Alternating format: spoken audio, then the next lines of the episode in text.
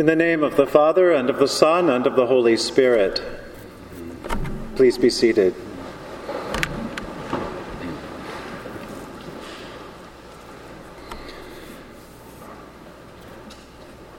Some of you were here last Sunday or uh, read the church website or listened to the sermon on my blog or some way, and you know that last week at this time and all day long, we were talking about distractions. We were talking about distractions and those kinds of things that get in the way of our, of our doing what we really want to do. Those things that get in the way of our being who we most want to be. Those things that obstruct our following God in the way we most desire. Well, between last Sunday and this one, there have been even more distractions, haven't there? In the midst of divisive politics and an anxious and angry country, a candidate is put forward to be on the Supreme Court. To some, he's the golden boy with gobs of credentials, and to others, he's the epitome of mediocre white male privilege. And then there are the claims of drunken abuse when he was younger. On Thursday, it was hard to focus on anything else, wasn't it? Everywhere one went, the hearing was on. People were talking. Several places where I went, people were crying. People were arguing. We all know that regardless of whether this judge is eventually approved or another one in his place, the dynamics and the issues are not going to go away anytime soon. And so, where does this leave us on this beautiful Sunday morning? Well, I don't for a second suggest that we ignore the news and the world outside these walls. We can't do that. Ask me what I think about boring white boys who are always promoted in life and get the best jobs simply because they went to the right schools, played football, and drank with the right crowd. I'll preach on that for a while. Ask me what I think about people who bully and exploit others through force or through suggestion or through sexual innu- innuendo I'll tell you some stories about the churches I've worked in and how so much of my time has been cleaning up after such people. I can preach on that. Ask me what I think of people who call themselves pro life and invoke the name of Jesus and yet seem ruled by hatred, fear, greed, and any means whatsoever to justify their even narrower ends. I can preach on and on on that one. But should I preach those sermons? Should we preach those sermons with our lives? While voting, protesting, working for change, advocating, doing my best to remain awake to the world, how do I also resist being contaminated by the nastiness? How do we name evil and resist evil while at the same time refusing to be changed into it? Well, the answer is that we cling to Christ. We cling to him. And listening to him this morning, I hear the gospel saying, at least to me, slow down a minute, John.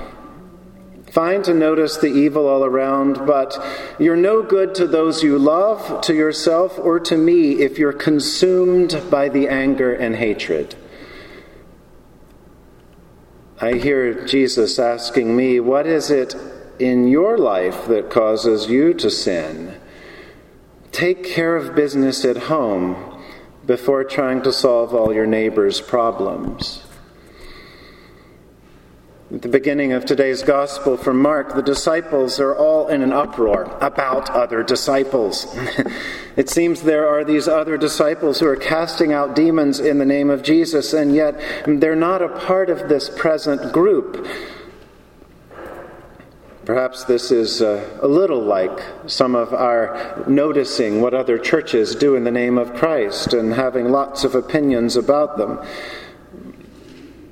Jesus' friends and followers, his disciples, want Jesus to join their criticism, to get on their side and condemn the others and, and share in their outrage.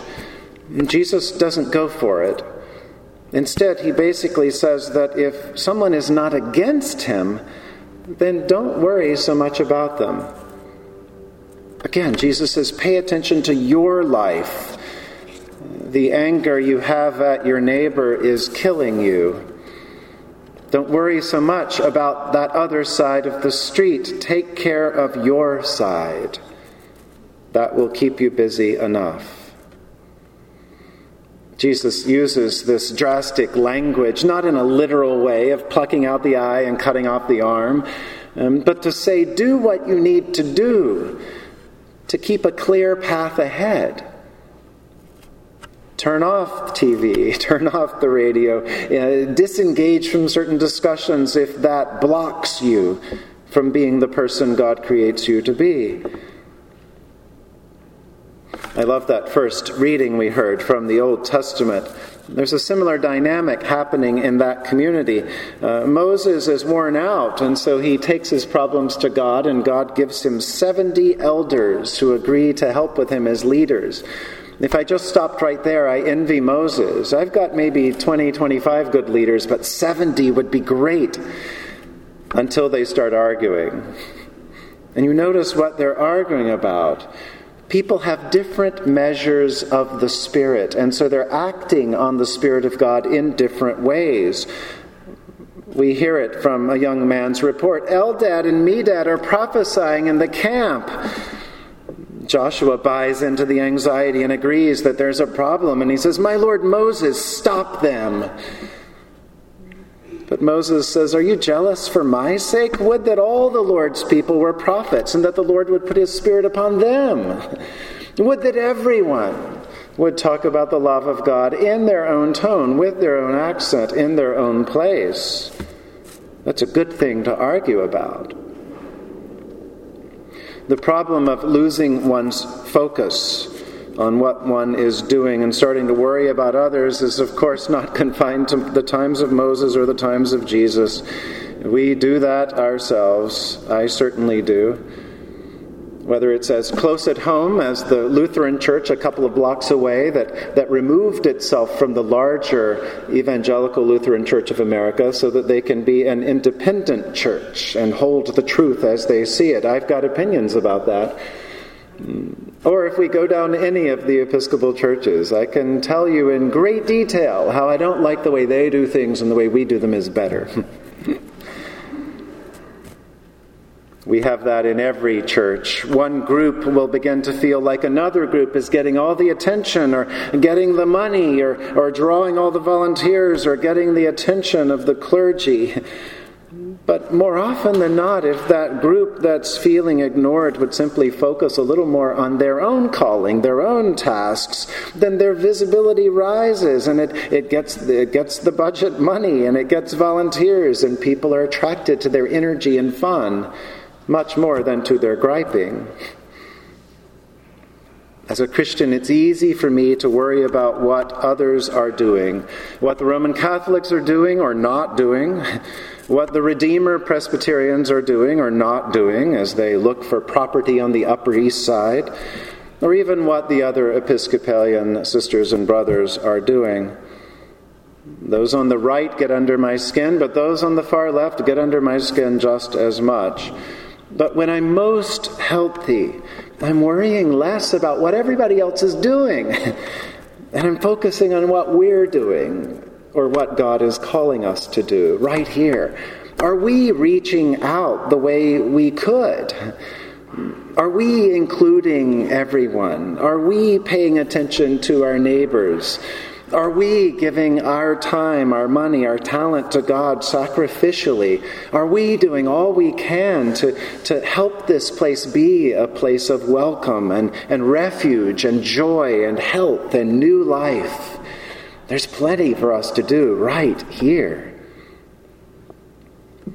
Today's gospel ends by encouraging the disciples to be salty. Uh, to be distinctive, to stand out, not to be stale or dull or fit in blandly. We all know the problem of too much salt. It can ruin a good dish, or it can make everything taste the same. It can sting, it can hurt, it can irritate. But with careful salting, just enough, all the other flavors are enhanced and made more and brought to new life. October 4th is St. Francis Day, and this church will celebrate next Sunday and a little bit the next Saturday with a film about Francis. But especially as we look forward to the celebrations of St. Francis and in his spirit, it's a good thing if we can recall those words attributed to him when he said, or perhaps said, Preach the gospel always.